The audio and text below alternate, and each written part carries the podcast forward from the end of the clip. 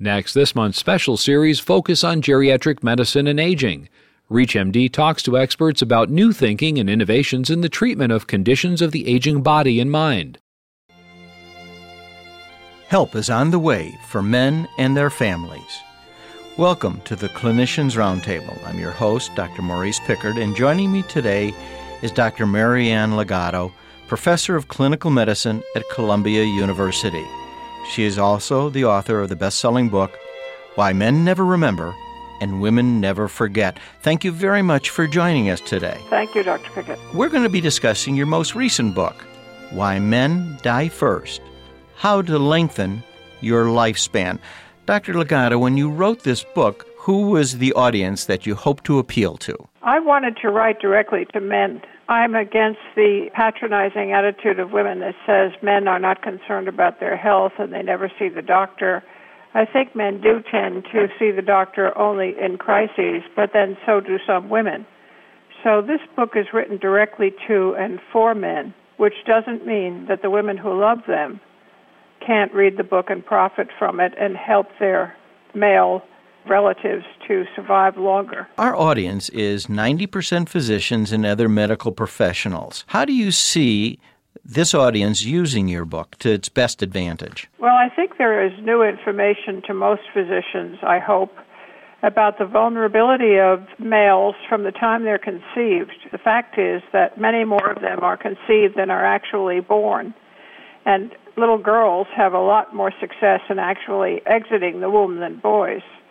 The whole question of the present state, function, and the future of the Y chromosome and the nature of the Y chromosome is gone into in detail, which I think will be of interest for most people.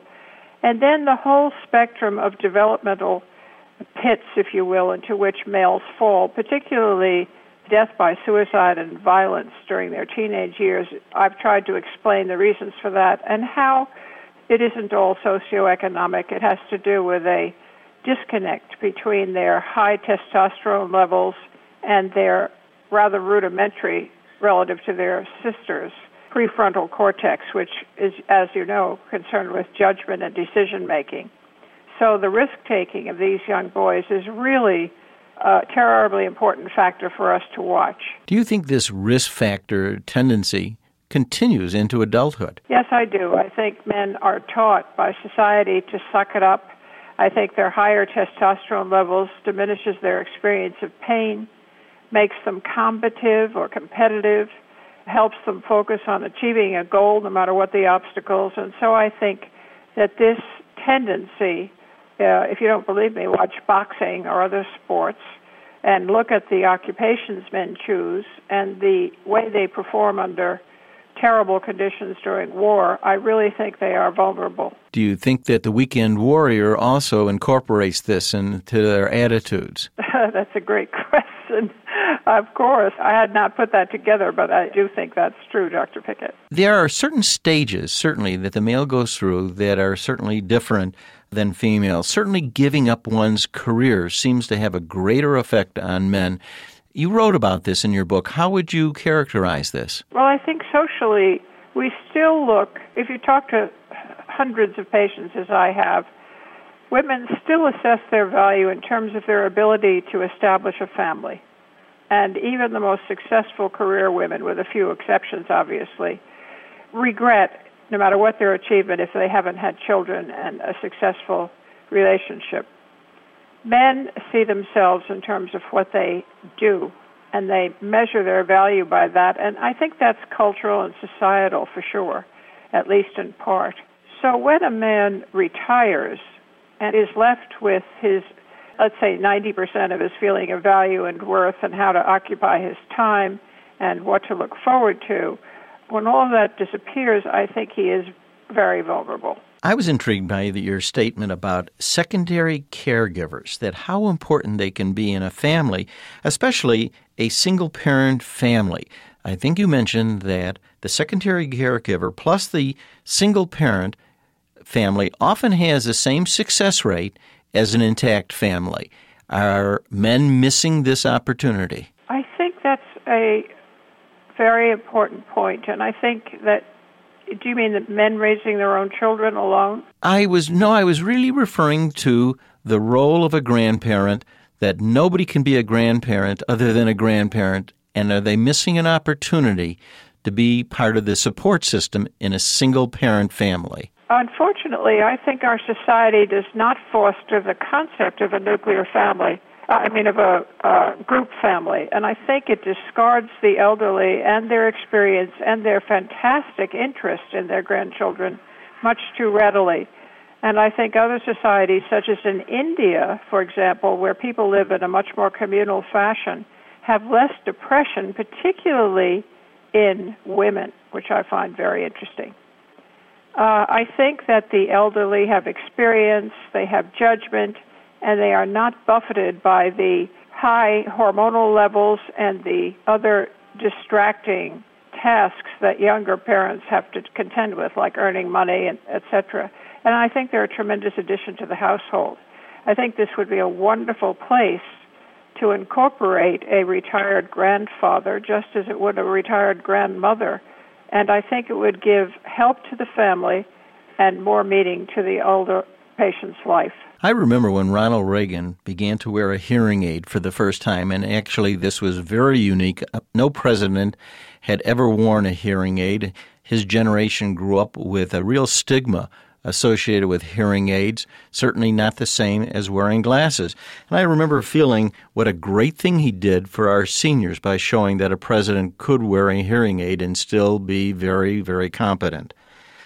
We use a lot of words in the medical profession, such as dwindles and failure to thrive. Yes, I have that in my book. I know. That is why I'm mentioning it, and it's so depreciating to our seniors in particular. That's a very interesting and good comment. People do resist hearing aids as a sign of having crossed some Rubicon of age that to them is a terrible stigma that they're less valuable than they were before. I try to tell them that people who do not use hearing aids when they need them miss a great deal of the conversation going on around them. And they are written off as stupid or losing it, quote unquote, when in fact they just can't hear what's going on. And so I think the newer hearing aids, which are really almost undetectable, the canal hearing aids and the light hearing aids that sit atop the ear, are very important. And I think those people who feel that they need hearing assistance or whose family tell them that they're losing their hearing absolutely should consider just a try of these aids so that they don't become marginalized. You use a term in your book, and I'd like to really go into detail on it, called andropause. How do you use this term? Andropause is the term given, and perhaps it's more public relations, if you will, than a medical term at this point. But what it refers to is the gradual loss of testosterone that men experience as they age. It is not the rather abrupt and sometimes cataclysmic loss of estrogen that women experience at the time of their menopause. And it doesn't happen at an entirely predictable rate in every man. But this gradual diminution in testosterone is tremendously important, as is the situation with aging women. These men lose muscle mass. They lose the ability to tolerate pain as well. They become irritable, they tend to become depressed, and become quite dependent on their significant others. There are women in my practice who say that their husbands, who are getting older, are really impossible, that they wish that the husbands would just stop following them around the house and begging to go on every errand with them. So ultimately, at the end of our lives, we resemble each other very, very much, in that very elderly men will, in fact, have hot flashes just like women. And if you have read this part of the book, I mentioned that I was at a dinner party with two octogenarians, and one said to the other, "Hot flashes? I never had hot flashes." And the other man looked up from his soup and he said, "Just wait." So you've probably given me an explanation why I'm beginning to look like my wife, and we have many friends who've been married for many years, and we look at them and say, "Gee, that's really strange. They really look like each other." Right. Well, our dogs look like us too, don't you? That's right. Yeah. That's right. There are other terms that people have used: androgen deficiency of an aging male, or ADAM, or symptomatic late-onset hypogonadism, slow. But I guess they all refer to the same thing. What I was struck by is in the literature how androgen treatment is becoming so widespread. Certainly the Mitchell Committee brought this to the forefront. I mean, some men just read the sport page first. And we're struck by how this is permeating our whole society. I read someplace that 2 to 3% of all 7th grade males are using some type of androgen. Do you feel that testosterone has any kind of place in treatment, and where? I think it's a very, very complicated question, and I've learned a great deal from my colleague, Dr. Harry Fish, who is the head of an institute at Columbia University who pays particular attention to this problem in men. We are very reluctant to replace testosterone in aging males if their testosterone levels are normal. And we think that the use of testosterone is probably greatly overdone. And the first and the most important thing is to test testosterone levels in men who are aging and whose complaints may or may not be explained by low hormonal levels. In what percentage of men who have some of this symptom complex do you think actually are testosterone deficient or low in DHE? I would say less than 30%. Certainly the clinics that we see advertised to prevent aging in males have really capitalized this on the use of this drug as well as growth hormone. How do you feel about the latter drug? My experts at Columbia and Johns Hopkins and the literature seem to indicate that there is no demonstrative benefit from that hormone. The other thing that you go into is osteoporosis. Are we ignoring this diagnosis in men?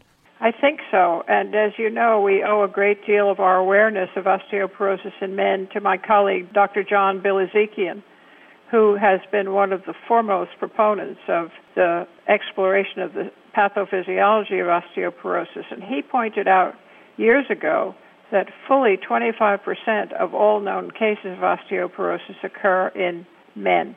And this is not just a woman's disease. I think bone mass should be tested just as it is in women.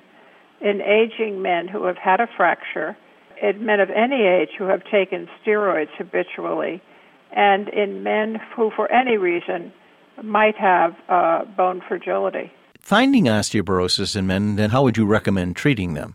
Just as it's treated in women. Calcium replacement, levels of vitamin D should be tested and replenished. Whether or not they have hyperparathyroidism should be investigated. And finally, they, like women, I think, profit from bisphosphonate treatment. And probably weight-bearing exercises and a good diet certainly would be in lifestyle remedies, yes. In reading your book, I was intrigued by the fact that you have referred to people as we get older as the keeper of history.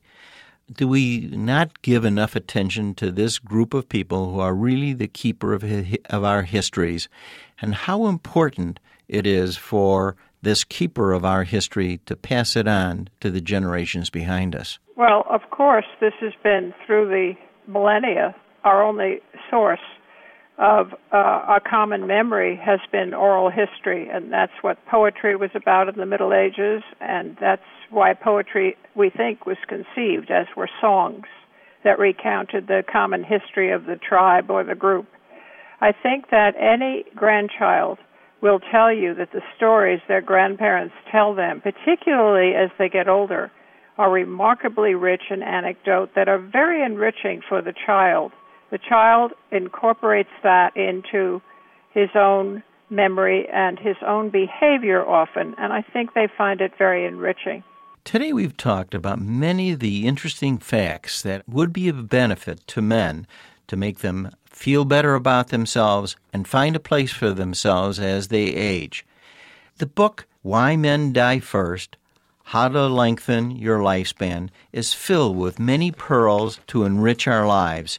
And I want to thank Dr. Marianne Legato for being with us. This has been a very informative session, and I encourage everyone to look at her book and to read it. Thank you very much. I'm Dr. Maurice Pickard. Thank you for listening. You've been listening to this month's special series, Focus on Geriatric Medicine and Aging. For a program guide and a complete list of shows, visit us at ReachMD.com.